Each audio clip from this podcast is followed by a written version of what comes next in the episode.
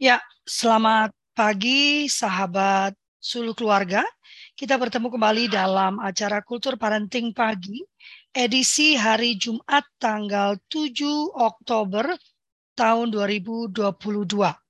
Uh, bersama saya, Lovely dan Kak Dani. Uh, pagi ini seharusnya menurut jadwal Kak Irfan Hilmi akan berbagi dengan kita tentang perlunya mengetahui keteguhan, eh, ke, sorry, kekuatan dan kemudian tujuan kita sebelum kita bisa menjadi tangguh. Ya, uh, cuman saya tidak tahu kenapa kemarin beliau masih menyatakan oke, okay, tapi pagi ini saya tidak bisa kontak ya. Semoga beliau baik-baik saja. Cuman kita bisa lanjutkan giat kita pagi ini, the show must go on gitu ceritanya ya Kak Dania uh, apa pun yang terjadi, kultur parenting pagi harus berlangsung ya. Uh, kita akan mendiskusikan saja uh, terkait tentang uh, ketangguhan ya kalau kalau bicara ketangguhan secara uh, apa uh, profil itu jagonya Kak Irwan ya. Saya belum tahu nih Kak Irwan belum ada kabar apakah akan hadir pagi ini atau tidak tapi beliau akan punya waktunya sendiri untuk mendiskusikan topik yang uh, memang menjadi uh, apa kekasan beliau. Sebelumnya saya ingin menyampaikan duka cita yang mendalam ya Kak Dania terhadap uh, orang para orang tua yang kehilangan anak-anak mereka akibat um, peristiwa di Kajuruhan ya, namanya Kajuruhan ya di Malang itu ya, uh, dan juga kemarin uh, beberapa anak meninggal kejatuhan dinding ya di iya, satu ya, MTSN ya. di Cilanda ya. Saya orang tua, jadi saya tidak bisa membayangkan gitu Kak Dani ya. Eh, anak-anak kita pergi dan pulang hanya dalam kondisi sudah dalam kondisi yang tidak bernyawa. Uh, duka mendalam dan empati yang luar biasa uh, saya sampaikan kepada para orang tua dari para korban ya. Saya berharap ke depannya khusus untuk kasus Malang ya kita benar-benar bisa menjadi negara yang profesional terkait pelaksanaan event-event olahraga. Karena kita ingin anak-anak kita mencintai event olahraga maka seyogjanya pelaksananya juga dilakukan dengan sangat profesional dengan SOP yang jelas sehingga semua uh, resiko itu bisa dimitigasi dengan baik terkait anak-anak yang ada di sekolah itu sudah waktunya kita sebagai orang tua mengkritisi ya, mengamati uh, posisi gedung ya, juga ruang-ruang yang ada di sekolah-sekolah kita gitu sehingga kita bisa memastikan anak kita aman karena sekolah harusnya menjadi salah satu tempat aman bagi anak-anak kita ya. Ya, balik ke topik ya Kak Dani ya nanti kita uh, uh, apa diskusi ya uh, bersama-sama ya. Karena pagi ini rupanya Kak Irfan sampai saat ini belum bisa saya kontak ya. Semoga semua baik-baik saja. Nah, teman-teman, saya ingin tahu ya, uh, kalau kita bicara tentang uh, ketangguhan, apa sih yang ada dalam benak teman-teman gitu ya? Kalau kita bicara ketangguhan itu, apa yang harus kita lakukan terutama pada anak-anak kita ya karena uh, kita merasa uh, hidup ini begitu berat yang kita alami dan kita perlu punya satu mental tangguh ya untuk melalui semua ini. Nah, bagaimana apa yang menurut teman-teman perlu disiapkan bagi anak-anak kita ini agar mereka kemudian menjadi pribadi-pribadi yang tangguh. Tangguh itu apa sih sebetulnya? Ini ada Kak Canita, ada Kak Isti, ada Kak Eni, ada Kak Ambar, Kak John. Kak John terima kasih ya. Saya saya memperhatikan Kakak beberapa uh, waktu ini sangat aktif ya, rajin hadir dan uh, dan meramaikan kultur parenting. Kak Carita tadi sudah buka uh, buka apa uh, mic? Ada yang mau disampaikan? Mau izin kak, ini masih di jalan kak mau otw ke Jakarta. Minta maaf. Oh mau ke Jakarta? Iya, tapi sambil Hati, dengerin ya. Oh iya. Hati-hati ya. ya kak John, lokasinya ada di mana ya? Kalau saya boleh tahu ya.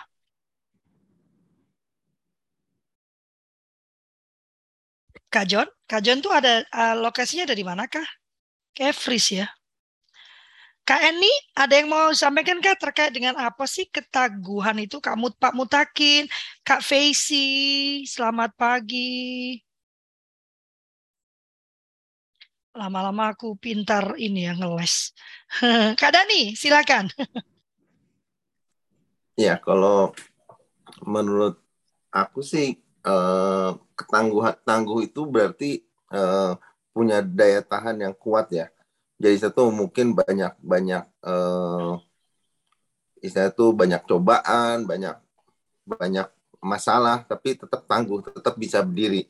Dan kalau menurut saya itu bahwa ketangguhan itu uh, mesti dilatih ya gitu. Dan mesti melatih uh, bahkan melewati hal-hal yang yang biasanya kalau dilatih melewati hal-hal yang nggak enak ya kalau saya pernah pernah dengar dari ada satu apa kayak pepatah bilang gitu.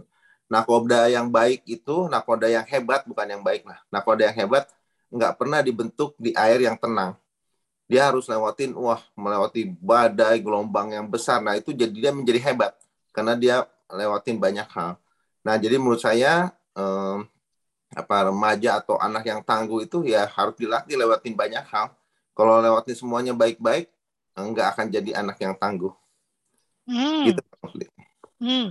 Jadi dia harus melewati banyak adversary, banyak kesulitan, begitukah?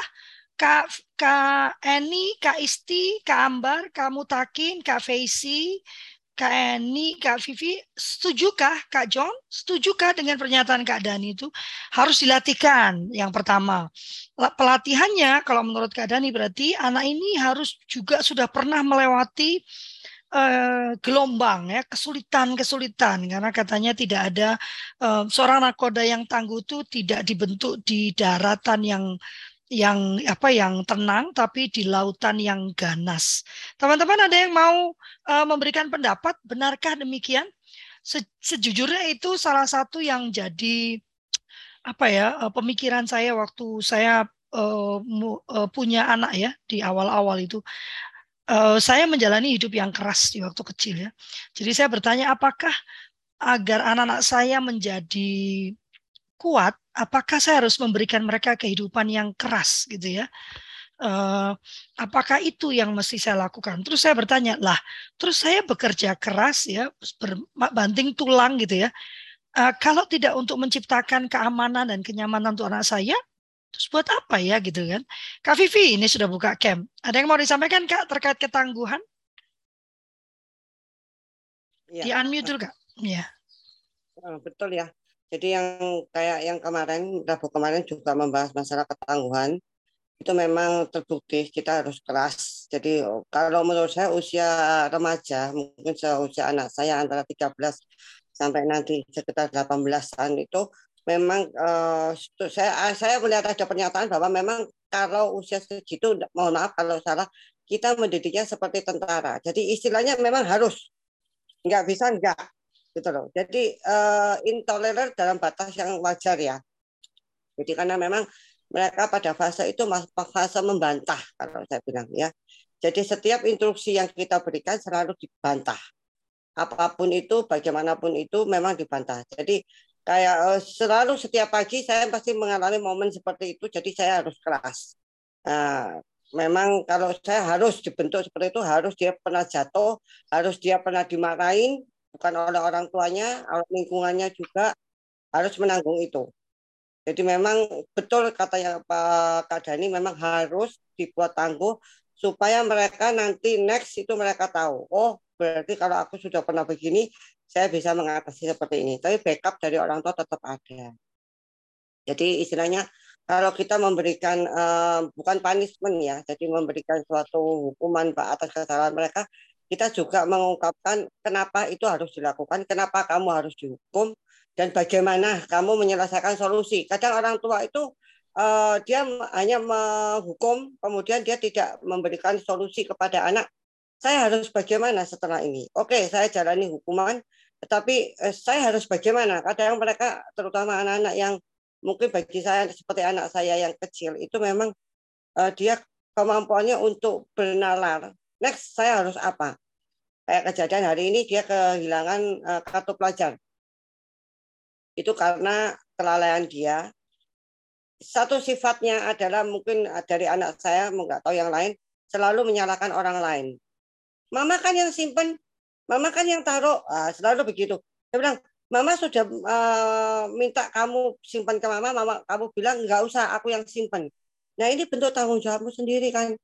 Kamu mencoba bertanggung jawab, ternyata kamu lalai, kemudian kamu melemparkan ke orang lain, tidak mau tahu. Bagaimana mah harus hari ini dikumpulkan? Ya kamu tanggung jawab, kamu bilang itu hilang. Nanti kalau aku dimarahi, terima itu. Kemudian kamu minta maaf, kamu minta apa bisa dibuatkan kartu pelajar lagi. Artinya setelah itu dia baru uh, merenung, kemudian dia oke okay deh mah. Coba saya nanti uh, bicarakan dengan guru saya begitu. Jadi Kak Rofi, ketahuan harus dibentuk dan istilahnya setengah tega. Kadang-kadang orang tua itu nggak tega. Kasihan nanti anak saya kemudian di backup terus. Jadinya memang nggak bisa menjadi generasi yang tangguh. Itu aja sih Kak. Terima kasih. Menarik, menarik. Kak Isti tadi sudah buka, uh, sempat buka ini, uh, sepertinya mau menyampaikan sesuatu. Di unmute dulu Kak Isti. Di unmute dulu. Ya, silakan. Siap Kak Lovely dan kakak-kakak lainnya. Kalau berdasarkan pengalaman saya ya, setahu saya juga benar yang disampaikan oleh uh, siapa ya tadi yang pertama bapak-bapak tadi Pak Pak Dani. Kak Dani. Uh, jadi memang perlu dilatihkan itu yang penting supaya terjadi repetisi pengulangan sehingga membentuk satu perilaku baru ataupun mindset yang kita tata. Dan kemudian ditambah dengan uh, ibu tadi yang barusan uh, memang ada unsur reinforcement atau penguatan dari apa yang kita harapkan. Jika dia salah kita kasih punishment dia jika dia berhasil kita kasih penguatan positif berupa reward. Uh, namun dalam hal ini saya sedikit mungkin share ya bisa diskusi dengan bapak ibu sekalian. Uh, kadangkala kita lupa bahwasanya yang utama itu penanaman nilai-nilai nilai-nilai tentang keimanan. Bahwasanya uh, bagaimana mereka mempunyai nantinya anak-anak kita itu memiliki keterampilan untuk mampu menghadapi stres. Jadi coping stresnya itu yang positif baik coping stres itu kan kadang anak-anak itu kan menyalahkan orang lain jika ataupun menyalahkan situasi di luar dia. Remaja-remaja kita bahkan anak saya yang usia 24 itu pun susah banget mereka untuk bisa introspeksi. Itu yang menjadi salah satu uh, tantangan bagi saya pribadi Kak Lovely. Uh, kadang saya heran oh iya ya hampir 80% mereka akan menyalahkan dulu unsur di luar dirinya Nah, ini yang masih harus kita tanamkan susah payah. Akhirnya kita tengok masalah penanaman nilai agama kita.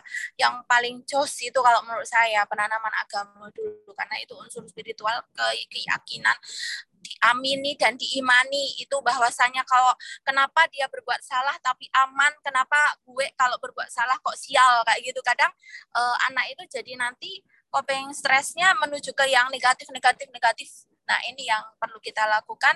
Uh, coba kita apa ya yang bisa menguatkan itu salah satunya ya agama masalah agama terus kemudian keterampilan bahwasanya coping stresnya dia harus yang benar-benar kita tata yang positif coping stress itu bagaimana sih orang menghadapi suatu tekanan itu ada yang menghindar dan ada yang menghadapinya dengan baik. Yang terutama ada dua kan tekniknya. Pertama dengan logika mana yang harus diselesaikan dulu dan mana yang lebih penting dulu dan lain sebagainya. Yang kedua, baru spiritual. Nah, spiritual ini yang memang kayaknya harus kerja keras di era uh, apa ya, uh, proses pembentukan karakter untuk kita ini secara nasional kita juga mengalami uh, kesulitan ya sampai saat ini. Dan itu aja Kak Lovely serta Bapak Ibu sekalian sharing sedikit sharing dari saya. Terima kasih. Assalamualaikum makin menarik. Ayo, ada lagi yang mau menyampaikan pendapatnya? Kak Eni, Kak Ambar, Kak Anissa, Kak Canita. Udah buka cam itu biasanya dia udah gatel pengen ngomong. ada yang mau disampaikan sambil nyetir itu loh. Aku cuma mau nambahin, aku sepakat sama Kak Dani, Kak Vivi, juga kakak. Saya maaf yang terakhir saya baru ini Kak. Kak Isti. Uh, Kak Isti. Iya, kakak tapi iya, uh, tapi Kak Isti iya Kak Isti. Jadi kalau aku sih lebih kepada ya alat melatih ya. Uh, iya melatih. melatih apa anak untuk uh, apa namanya lebih tangguh itu dari apa yang dia mau gitu kak jadi dia pasti kan ada ada keinginan ada harapan ada sesuatu yang dia tertarik lah paling nggak paling paling ini kan sering adalah ketertarikan ya jadi dari situ kita latih dia gitu. Tetap ya yang paling jelas sih waktu ya, uh, anak-anak kayak anak saya Kevin ini kan memilih akhirnya SMA-nya mah aku pengen masuk sekolah gitu. Itu dia memilih sendiri.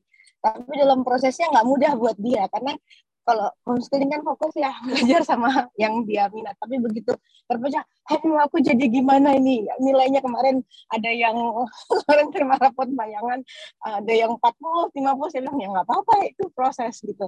Tapi jangan jadikan itu apa masalah tapi ya harus uh, melatih bagaimana dalam satu waktu uh, bisa mengerjakan banyak hal gitu belajar banyak hal gitu. Jadi uh, karena itu kan pilihannya gitu membuat dia bisa apa mendampingi dia supaya bisa ini apa bisa uh, apa bisa survive aja palingnya bisa ngerjain pelan-pelan gitu. Kadang kan tugas tugas tugas gitu. Kurikulum merdeka tapi tugas tugas terus gitu.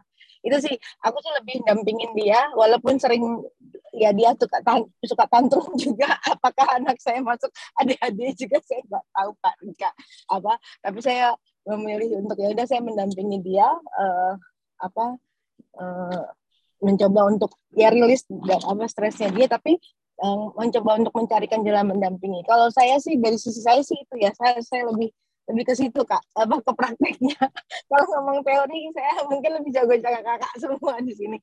Itu thank you. Itu oke okay. menarik sekali. Ada lagi kah yang mau uh, menyampaikan pendapatnya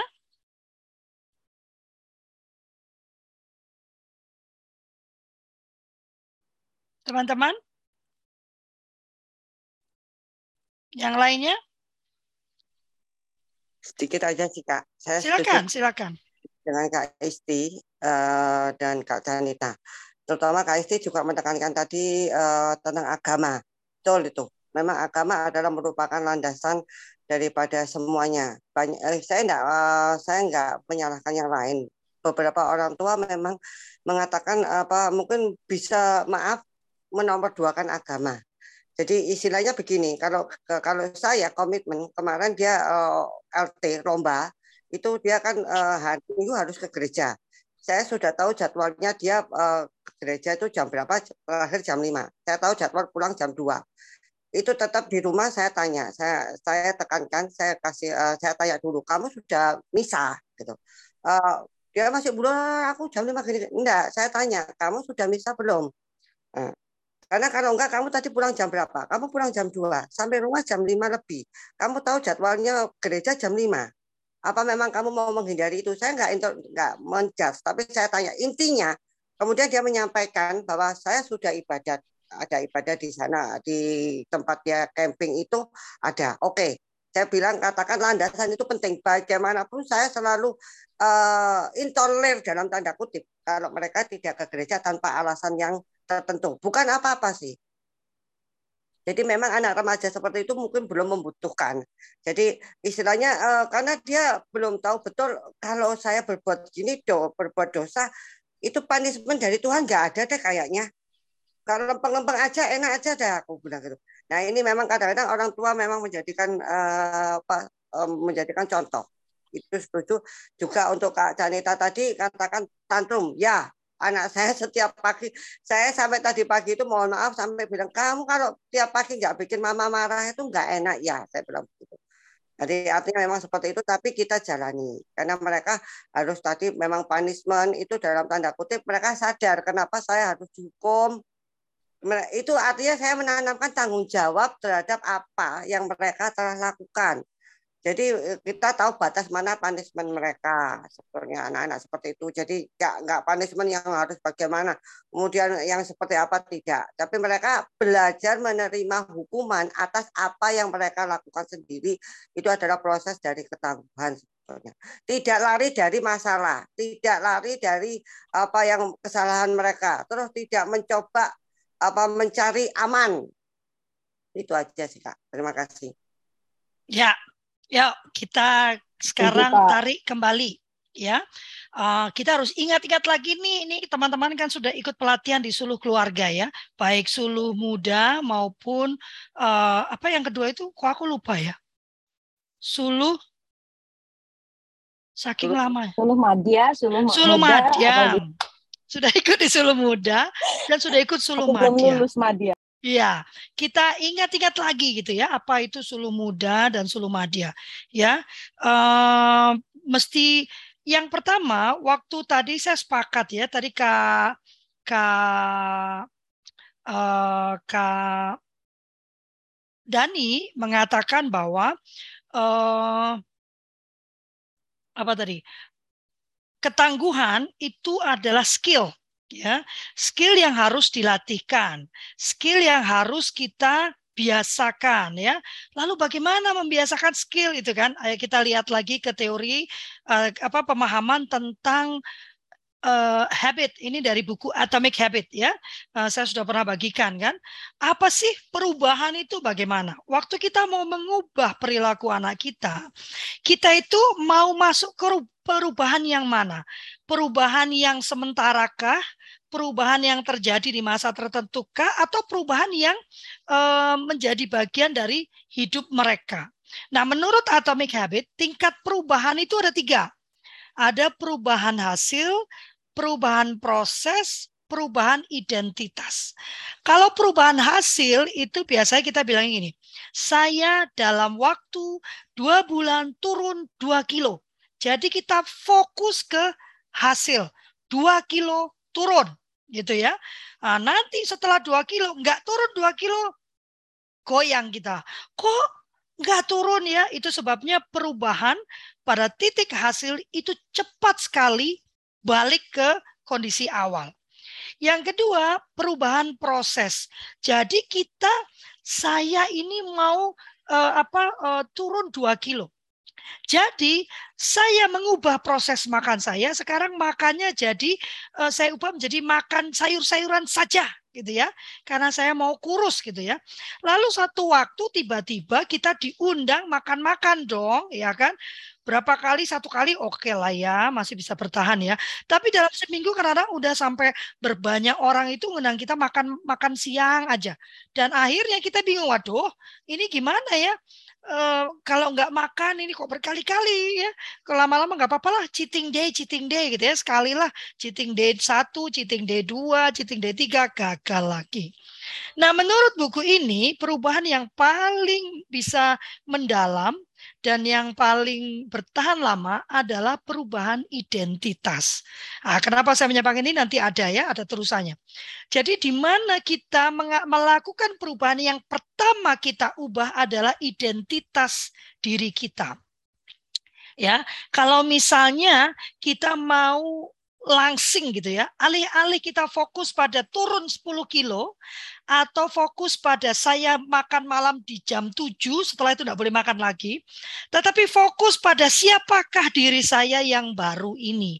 Diri saya yang baru ini adalah orang yang sehat, yang hidup sehat. Kemudian baru uh, perilaku kita itu menyesuaikan dengan identitas kita yang baru. Nah, ini terkait dengan apa yang saya minta sebetulnya Kak Irfan Hilmi sampaikan. Perubahan identitas itu artinya kita memahami siapa diri kita. Siapa keluarga kita dan apa yang uh, dianggap penting oleh keluarga kita. Sikap-sikap apa yang oleh keluarga kita dianggap sebagai nilai dinilai sebagai sesuatu yang baik. Nah, ini mesti diingat lagi ya. Lalu kita tarik kembali bagaimana kemudian kita uh, mem, uh, memberlakukan itu. Yang pertama, di dalam keluarga itu sendiri, sikap yang desirable dan not desirable, yang diinginkan dan tidak diinginkan itu harus clear, harus jelas di antara seluruh anggota keluarga itu harus clear. Dan dari mana itu bisa diturunkan? Karena kita memegang prinsip eh, perlindungan anak di mana yang keempat itu adalah hak untuk didengarkan pendapatnya dan yang kedua adalah hak at, uh, uh, hak atas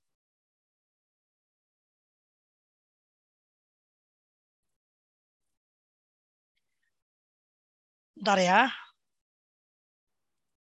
Uh, ini katanya Kak Deli, kata Kak Irfan, dia belum dapat kabar sampai kemarin, sampai jam 5 pagi. Um, Oke, okay, it's okay. Beliau akan bergabung ya. Um, padahal sudah diberi link katanya ya. Oke. Okay, uh,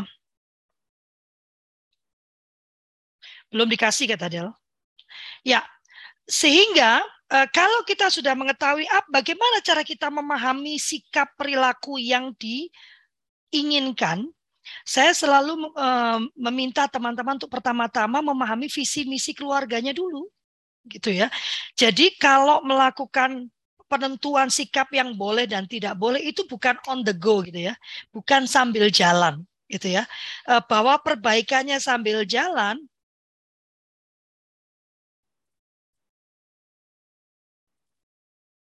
Kalau perbaikannya sambil jalan, eh, maka nanti akan uh, tidak tidak maintain gitu ya, tidak panjang lebar ya, gitu ya. Uh, rupanya sudah tapi uh, kak, si kakak salah ini ya salah paham. Oke okay, it's okay never mind ya. Uh, uh, kita lanjutkan saja. Ya uh, sehingga yang pertama perlu diterapkan dari orang tua itu sendiri adalah memastikan uh, visi dan misinya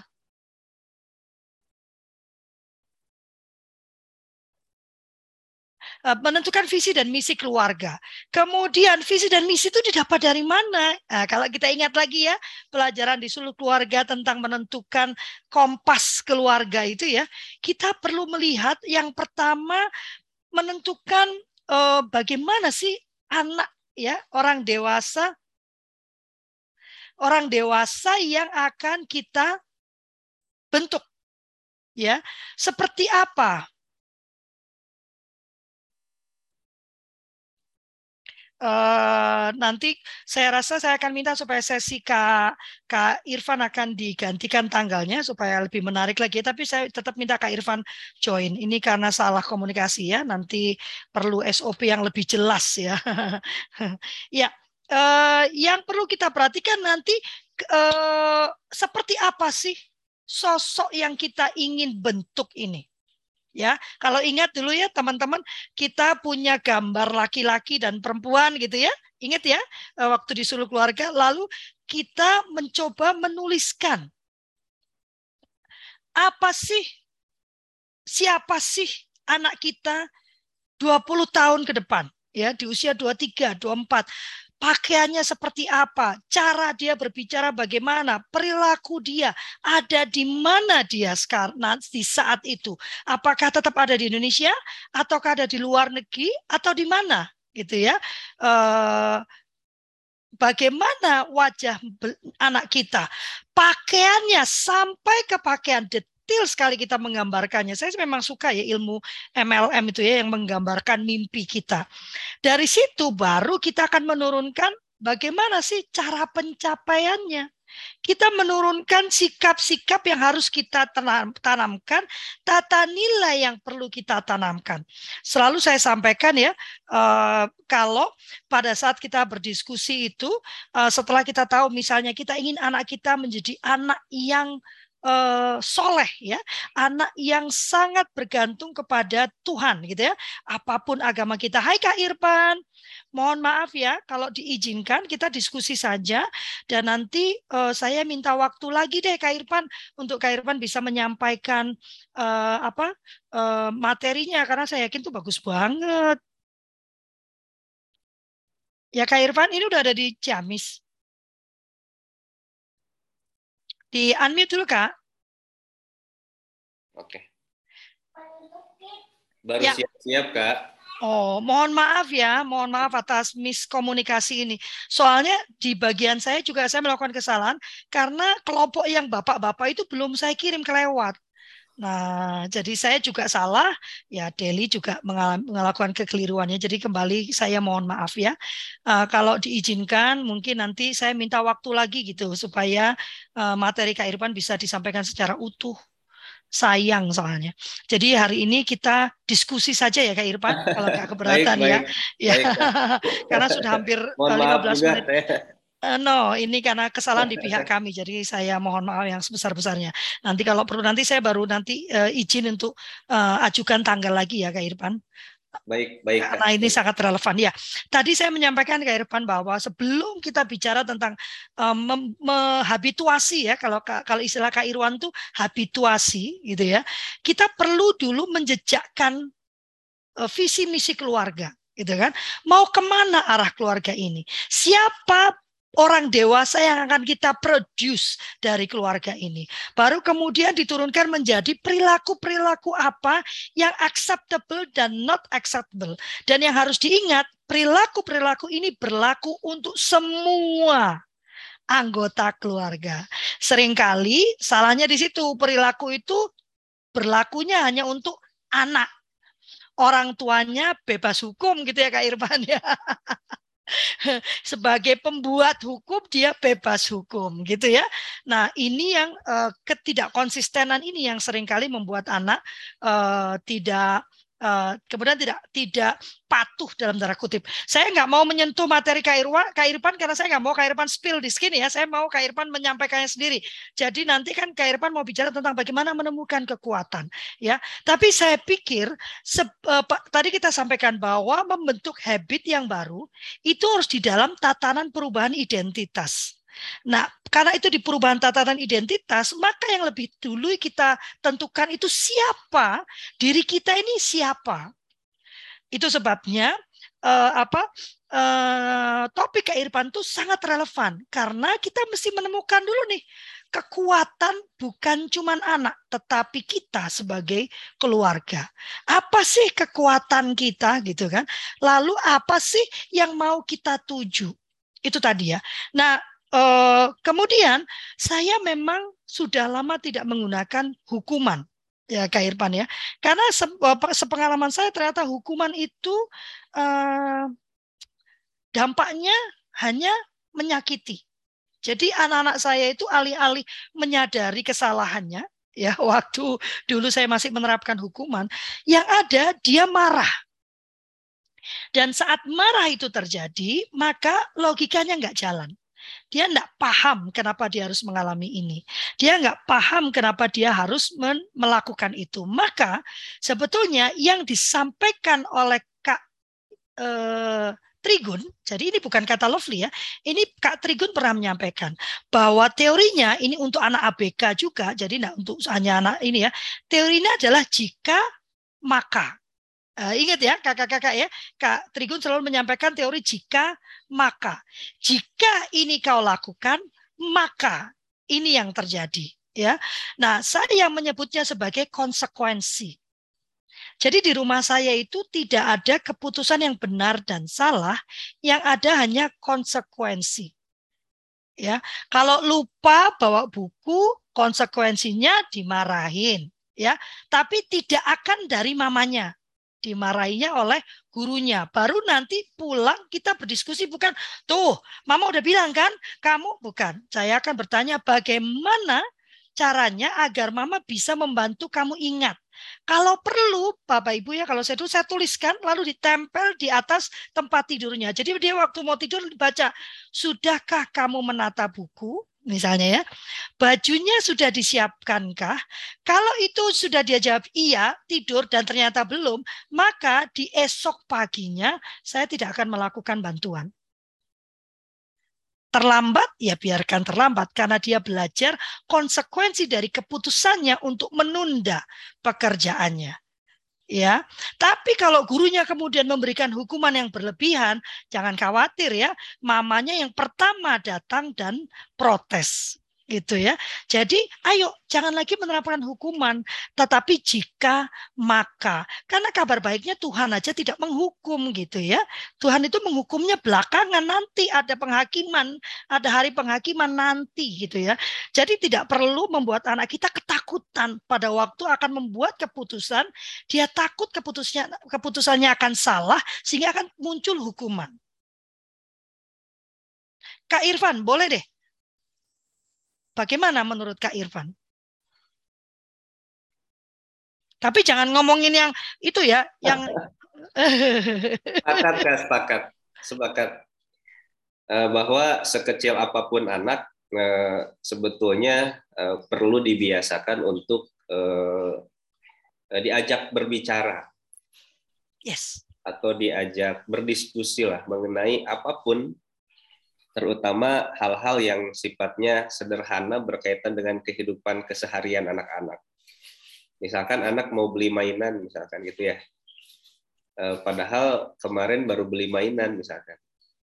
Nah, bagaimana kita e, memberikan penjelasan atau pemahaman kepada anak dengan cara ya membuat kalimat tanya misalkan gitu. Hmm, hmm. Apakah yang kemarin sudah cukup? Atau apakah yang kemarin belum cukup? Atau apakah yang kemarin masih ada? Apakah yang kemarin masih bagus? Masih bisa digunakan?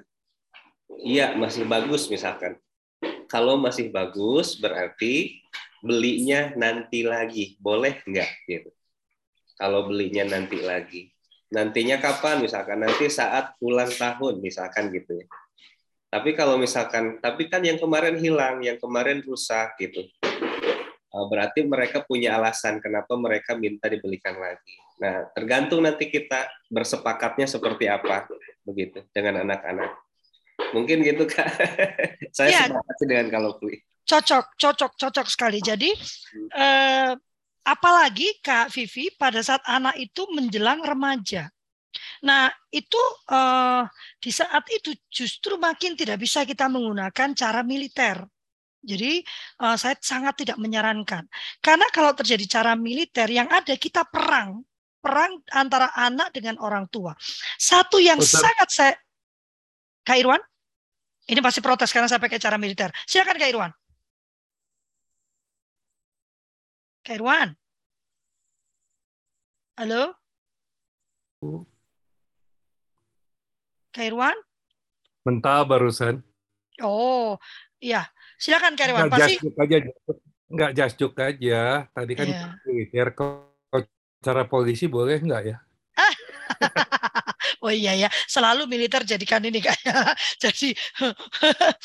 tapi saya juga sepakat dengan karena itu tuh memang ini ya sudah dengan kata militer itu kayaknya kayaknya uh, apa um, uh, udah antipati gitu ya. Saya ingat Pak Irwan bilang beda ya kalau di dalam kemiliteran itu memang harus A jadi B, B jadi C karena memang dia dilatih untuk bereaksi gitu ya Kak Irwan ya. Dan itu Betul, tidak bisa termasuk, diterapkan dalam kehidupan harian gitu Pak Irwan ya. Betul. Termasuk ada uh, nanti saya bisa share uh, juga di mungkin di grup aja eh, kata-kata uh, militansi juga sering kali dapat konotasi itu negatif gitu. Padahal militansi itu adalah keinginan yang kuat ya dalam konteks bela negara gitu. Iya. Dalam konteks bela negara. Jadi bukan dalam konteks kehidupan. Jadi saya pernah juga tuh Kak Irwan diajak bikin sekolah di satu tempat yang cukup jauh. Saya udah semangat banget. Tapi begitu dia bilang kita akan buat ala militer. Lah. Iya kan? Itu kan uh, jadi menempatkan konsep itu harus di tujuan yang tepat. Makanya tujuannya itu harus jelas dulu kita tuh mau ngapain apa yang mau kita capai gitu ya Kak Irwan ya. Nah maka Kak, Kak Vivi uh, saya sangat tidak sepakat dengan menerapkan hal itu. Jadi ada yang wajib harus gitu ya. Yang harus itu percaya sama Tuhan. itu ya. Uh, saya bahkan nggak bilang, saya nggak bilang uh, beragama ya. Saya bilang percaya sama Tuhan itu yang harus ya. Karena beragama itu sudah sudah apa ya? Menurut saya itu sudah pilihan personal, udah Kak Irfan. Tapi percaya sama Tuhan itu wajib itu harus kamu mau percaya sama siapa lagi gitu kan nah eh, berikutnya justru makin besar anak itu. Jadi mesti dipahami juga. Makanya di dalam kultur parenting saya selalu bicara tentang konsep-konsepnya. Di masa remaja itu apa sih yang terjadi pada anak? Kenapa dia itu suka membantah gitu kan. Karena memang yang pertama hormonnya itu kacau-kacau. Jadi bukan karena dia nakal ya Kak Irfan ya. Karena memang hormonnya itu kacau-kacau. Semua hormonnya tuh sedang muncul. Dia mengalami perubahan fisik yang luar biasa. Sehingga anak ini sebetulnya kebingungan. Loh, loh, loh, loh, loh, loh, loh. Ini kok tiba-tiba ada rambut di situ. Loh, loh, loh. Kok bau badanku jadi kayak gini ya? Loh, kok aku jadi besar ya? Loh, loh, loh. Jadi banyak loh, loh, loh, loh gitu kan. Dan biasanya dia tutupi dengan sotoynya itu loh, ya nggak Kak Irfan. Yang kedua, memang anak-anak pada masa ini dia merasa saya udah gede, mah, saya udah gede, saya itu udah tahu, mah, saya tahu apa yang terjadi. Makanya kalau kita tetap diskusinya, kamu itu nggak ngerti apa-apa, yang terjadi adalah kita gontok-gontokan. Ya dikembalikan ke dia sama seperti Kak Irfan tadi ya, bahkan pakai masa remaja itu uh, apa uh, mama sih uh, selalu nyimpenin kartuku loh mama ya oh benar mama yang nyimpen ya Coba kita lihat kemarin mama yang nyimpan nggak ya? Ditaruh di mana ya coba? Mungkin mamanya sudah lupa ya. Yuk kita ingat-ingat. Oh iya bukan mama, aku yang naruhnya salah. Ya, oke. Naruhnya di mana ya? Ya namanya juga lupa mama. Mama nanya pula. Waduh ya sudahlah. Berarti apa yang harus kita lakukan? Apa yang harus kita hadapin? Ya dimarahin. Wah ya sudah. Yuk kita hadapi sama-sama dimarahin. Tapi berikutnya apa yang harus kita kerjakan? Ya nempatnya mah jadi bingung. Oke, berarti yuk kita sepakati rumah kita. Ingat ya, salah satu teorinya kalau mau melakukan perubahan perilaku, buat perubahan perilaku itu mudah. Artinya kita harus mengubah setting rumah, mengubah setting kehidupan kita sehingga perilaku baru itu mudah dilakukan. Misalnya kita mau berhenti merokok gitu ya Kak Irwan ya. Itu kan perubahan perilaku. Ya jangan kumpul sama yang rokok untuk sementara gitu kan. Waduh, enggak deh ntar kalian ngerokok pula aku lagi berusaha jadi tidak perokok nih gitu ya. Karena kita jangan menguji diri kita sendiri gitu. Lakukan yang mudah-mudah. Kalau kita mau anak kita mengubah perilakunya, meletakkan hal pada tempatnya, maka ayo kita ubah settingnya supaya kita tahu dia tuh kalau naruh brek itu begitu datang dia naruh. Maka penyimpanan itu kita letakkan di tempat di mana dia selalu gitu. Jangan ditaruh di belakang yang paling belakang jadi dia harus jalan ke belakang rumah atau masuk ke kamar dulu enggak. Yang sangat mudah diletakkan kotaknya diberi label. Saya pernah ke rumah Kak Meli Kiong ya. Di rumah Cik Meli Kiong itu semuanya dilabelin. Jadi orang tahu di mana tempatnya, di mana itu berada. Kalau perlu lakukan itu. Gimana? Kak Dani, Kak, ini ada Kak Septi, hai. Kak Desi, Kak Elizabeth.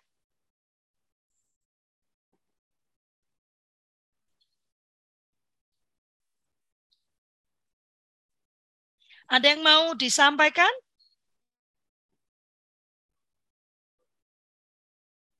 Kak Canita, jadi ya silakan Kak Septi. Saya tadi komen di YouTube, Kak. Oh, tadi dengerin di YouTube. Iya, ada yang oh sudah komen di iya. YouTube. Waduh, aku mesti buka iya. YouTube-nya. Sebentar, sebentar. Aku buka dulu. Iya, nggak apa-apa. Uh, karena tadi uh, saya ini sebetulnya karena adik-adik ya. Sebenarnya kalau perubahan mendadak itu sulit buat saya.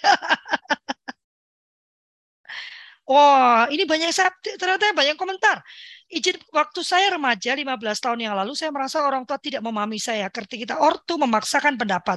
Saya takut saya juga akan begitu kepada anak saya. Saya tidak tahu tantangan dan dunia seperti apa yang anak saya hadapi sekarang. Saya tidak bisa berkeras kepada anak saya karena saya sadar saya saja kurang disiplin orangnya. Ya, benar Kak Septi. Itu sebabnya kita itu jangan jadi peramal kita ini kan suka jadi peramal ya Kak Irwan ya. Seolah-olah kita tahu di masa depan tuh apa yang akan terjadi. Ya Kak Irwan ya. Kita udah bilang gini, udahlah kamu itu jadi dokter aja. Kamu nanti bisa bagus hidupnya. Ternyata sekarang banyak dokter yang nganggur ya Kak Irwan ya. Dulu ya kan? Dulu saya disuruh bekerja eh, sekolah di bidang uh, yang terkait dengan jasa pariwisata gitu ya. Makanya saya masuk komunikasi Kak Irwan. Ternyata waktu saya selesai pariwisatanya itu lemes.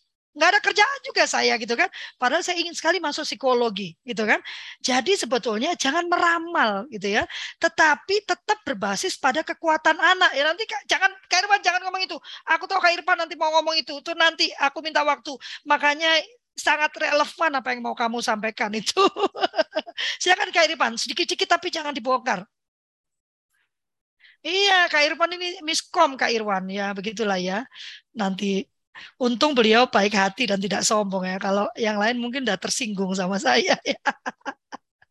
ya, jadi eh, eh, memang benar Kak Septi. Dan karena kita sekarang sudah berbasiskan prinsip perlindungan anak, maka ada prinsip keempat yang harus di eh, benar-benar ditanamkan yaitu eh, partisipatif. Jadi hak anak untuk didengarkan dan dihargai pendapatnya. Kita nggak tahu apa yang terjadi, maka tanya sama anak. Jadi kamu itu sekarang gimana sih? Di mana sih uh, tempat yang hangout itu di mana sih? Ih, mama, aku mah nggak pernah hangout. Oh, nggak pernah ya? Eh, kirain. Uh, memang kenapa nggak mau hangout? Habis nggak ada gunanya, mak. Jangan juga, eh jangan hangout biar nggak takut. Atau jangan ini eh mama dulu mah party girl. Nggak perlu juga ya. Mama dulu mah party girls banget. Di mana ada party di situ ada mama. Nggak perlu juga ya. Jadi nggak perlu juga mengusulkan kiat-kiat yang nggak penting gitu ya. Dulu bapak saya paling seneng itu. Tapi nanti kalau saya melakukan hal yang sama dia marah-marah. Lah gimana sih? Kayak ada yang mau disampaikan? Tidak kak Ya, mendengarkan tidak? aja dari kalau Iya, karena dia sudah gatel mau ngomong apa yang dia sampaikan. Sementara aku udah bilang jangan ya, harus utuh. Karena sebetulnya topik Kak Irfan itu menarik sekali ya. Aduh, Kak Irfan, Kak Irfan juga jangan buka-buka yang profil itu loh, kan ada jamnya nanti. Ini gimana nih semua pada dilarang?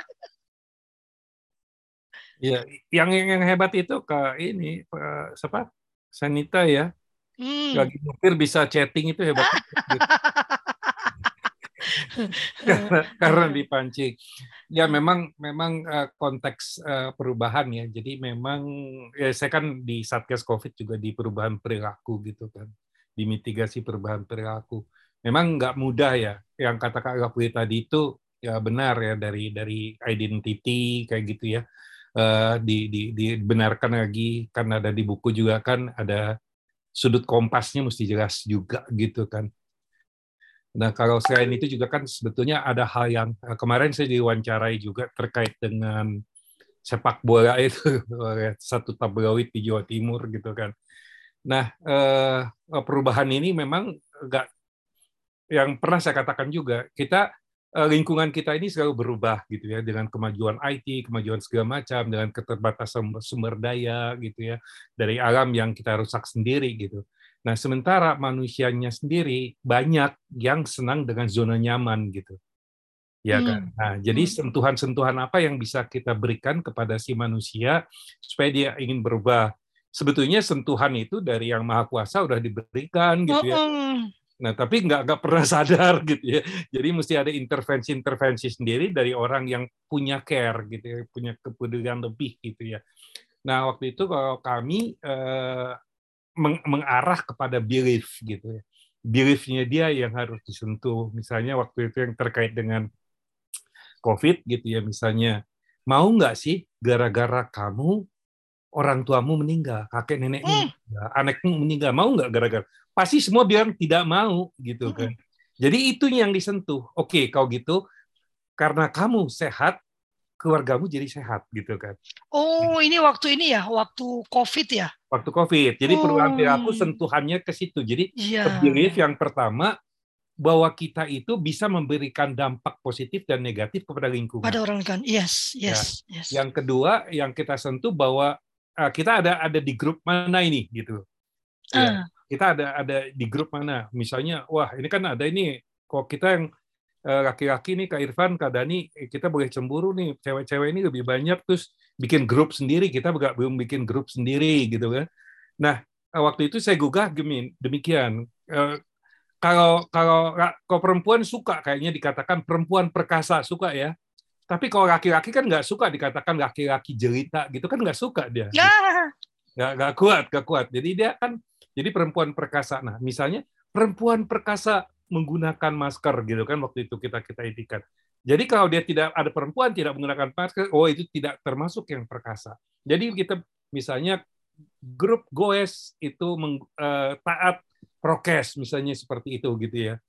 Nah, eh, sekarang mari kita kita sentuh tadi dengan quote-quote yang arahnya kepada parentingnya Kak Elvi tadi gitu. Apa quote-quote-nya memang kerasi kerasi yang harus kita gunakan untuk sentuhan-sentuhannya ini gitu. Karena kita kan selalu membawa identitas. Eh masa alumni begini kerjaan alumni anu kelakuannya begini gitu kan. Masa mantan prajurit kayak begitu sih gitu kan. Kan rasanya kan tergoyah gitu kan nggak nggak nggak sesuatu ya seperti Kak Gapui katakan tadi, gaya pendidikan militer, wah aku kan pernah gitu kan akan akan tersentuh beliefnya akan tersentuh seperti itu kak Gafri makasih hmm. Iya, benar. Saya sepakat sekali. Memang uh, ini juga yang mungkin nanti perlu masukan dari Kak Irwan ya uh, terkait Akademi Sulu Keluarga ya. Uh, kita perlu bisa melakukan kampanye-kampanye seperti itu ya Kak Irwan ya. Bagaimana cara me, me, menancapkan prinsip-prinsip perlindungan hak anak itu ya kepada orang dewasa di mana pun dia berada sehingga uh, sikapnya itu langsung empat itu masuk gitu loh ya Kak Irfan mungkin juga di di apa di di Asapena juga perlu kita giatkan gitu kan kampanye-kampanye seperti ini gitu karena um, jangankan di kelompok kecil ya kalau saya bicara kebijakan saja itu sering kali kata-kata yang yang uh, eksplisit ya tentang perlindungan hak anak itu sering kali ditolak gitu ya. Seringkali ditolak oleh teman-teman pada saat kita uh, melakukan advokasi kebijakan gitu ya. Entah kenapa artinya ini kan belum dipahami penuh penerapannya tentang kebijakan eh sorry tentang perlindungan hak anak ini. Wow ya uh, dengan terbata-bata saya mohon maaf ya bisa selesai sampai jam 8 lebih tiga ya. Ya jadi uh, uh, nanti uh, sebetulnya ada jam saya bicara tentang perubahan perilaku.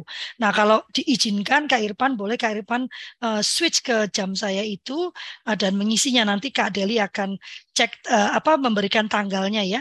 Uh, kalau Kak Irfan free di hari itu, mungkin topik Kak Irfan yang akan dibicarakan hari ini itu bisa disampaikan di hari itu ya. Uh, karena ada jatah lovely itu bicara tentang uh, perubahan perilaku ya. Dan perubahan perilaku itu sebetulnya sudah pernah saya sampaikan di pelatihan uh, suluh muda. Bagaimana kita menerapkan perubahan perilaku yang basisnya saya ambil dari buku Atomic Habit dan Five Minutes Rules ya. Jadi dua buku itu yang saya pakai untuk uh, menerapkan. Lalu habit yang saya gunakan sejak dulu adalah seven habits ya. Delapan habit itu ya, seven menjadi eight ya, eight habits. Nah, itu yang coba saya terapkan dalam kehidupan anak-anak saya dan juga dalam kehidupan saya. Nah, sudah saya bocorkan kan. Jadi kalau saya nggak memaparkan, teman-teman bisa cari bukunya ya. Kalau mau silakan kontak saya juga ya, ada tapi yang saya punya dalam bahasa Inggris. Jadi ada Atomic habits, ada five minutes rules, lalu ada seven habits ya. Itu yang saya gunakan untuk uh, menerapkan perubahan perilaku. Uh, sekali lagi saya memohon maaf pada Pak Kak Irfan ya karena miskomunikasi ini uh, saya tadi tadi juga telepon agak panik kok nggak diangkat gitu ya. Uh, tapi puji Tuhan lah ya uh, kondisinya baik-baik saja. Silakan dikasih hatinya. Uh, kita akan bertemu lagi di hari Senin. Senin itu dengan siapa Kak Deli? Siapakah Senen?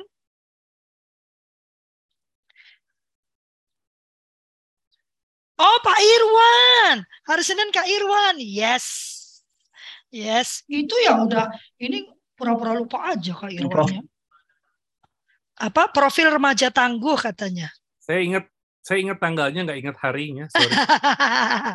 ya, hari Senin kita akan bertemu dengan Kak Irwan Amruni orangnya nih, nih nih orangnya nih, ya. Dan beliau akan membicarakan tentang profil remaja tangguh. Memang bulan ini kita khusus berbicara tentang ketangguhan ya, uh, dan akan ada topik-topik terkait ketangguhan. Silakan diberikan hatinya saat saya tutup, kita sambil difoto oleh Kak Deli, ya uh, ada satu yang berkomentar di grup uh, di apa di YouTube tentang uh, pendampingan. Yes, saya setuju.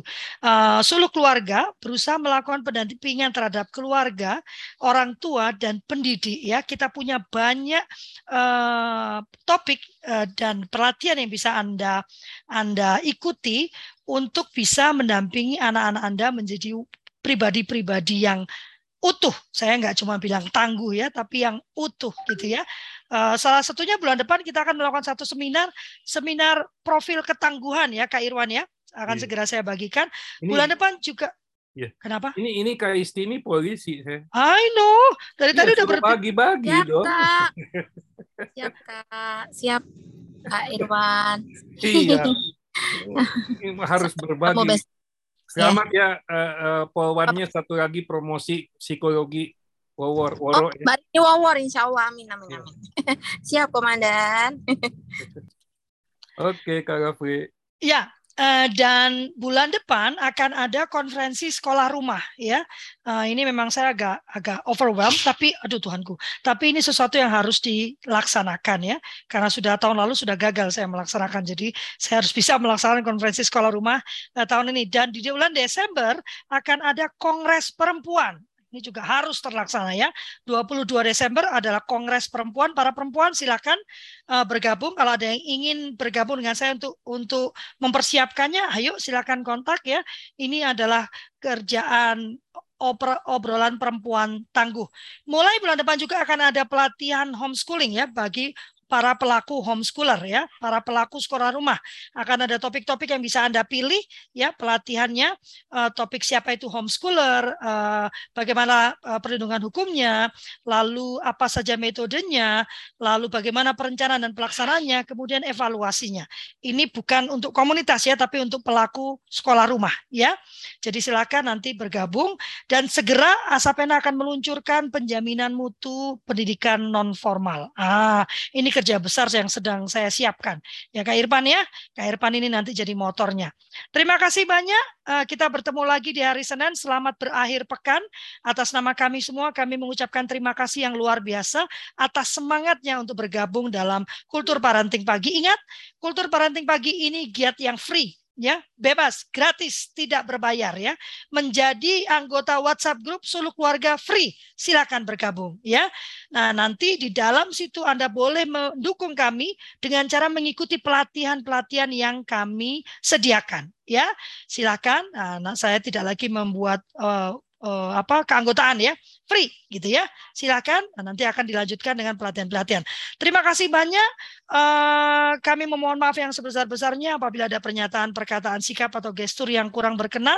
Kami tidak ingin menghina tidak ingin merendahkan tidak ingin memojokkan tidak ingin menghakimi dan juga tidak ingin menggurui. Kami hanya ingin Eh, menyampaikan apa yang kami yakini dan yang kami usahakan ya, kami kerjakan dalam kehidupan kami sehari-hari. Terima kasih banyak. Wassalamualaikum warahmatullahi wabarakatuh. Tuhan memberkati. Kak Irfan hati-hati ya. Uh, selamat jalan. Ya, terima kasih. Terima kasih. Mohon maaf Kak Lofi, Bapak Ibu semua. Oh, saya yang minta maaf, saya yang salah. kakak selamat thank you Pasti hati-hati. Oleh-oleh dari Bali. Eh oh. sampai Klaten kak. Nanti oleh-olehnya ya. Dalam perjalanan ke Solo itu kak Irwan. Ya, mau ya. ke Bali. Ya oke saya pamit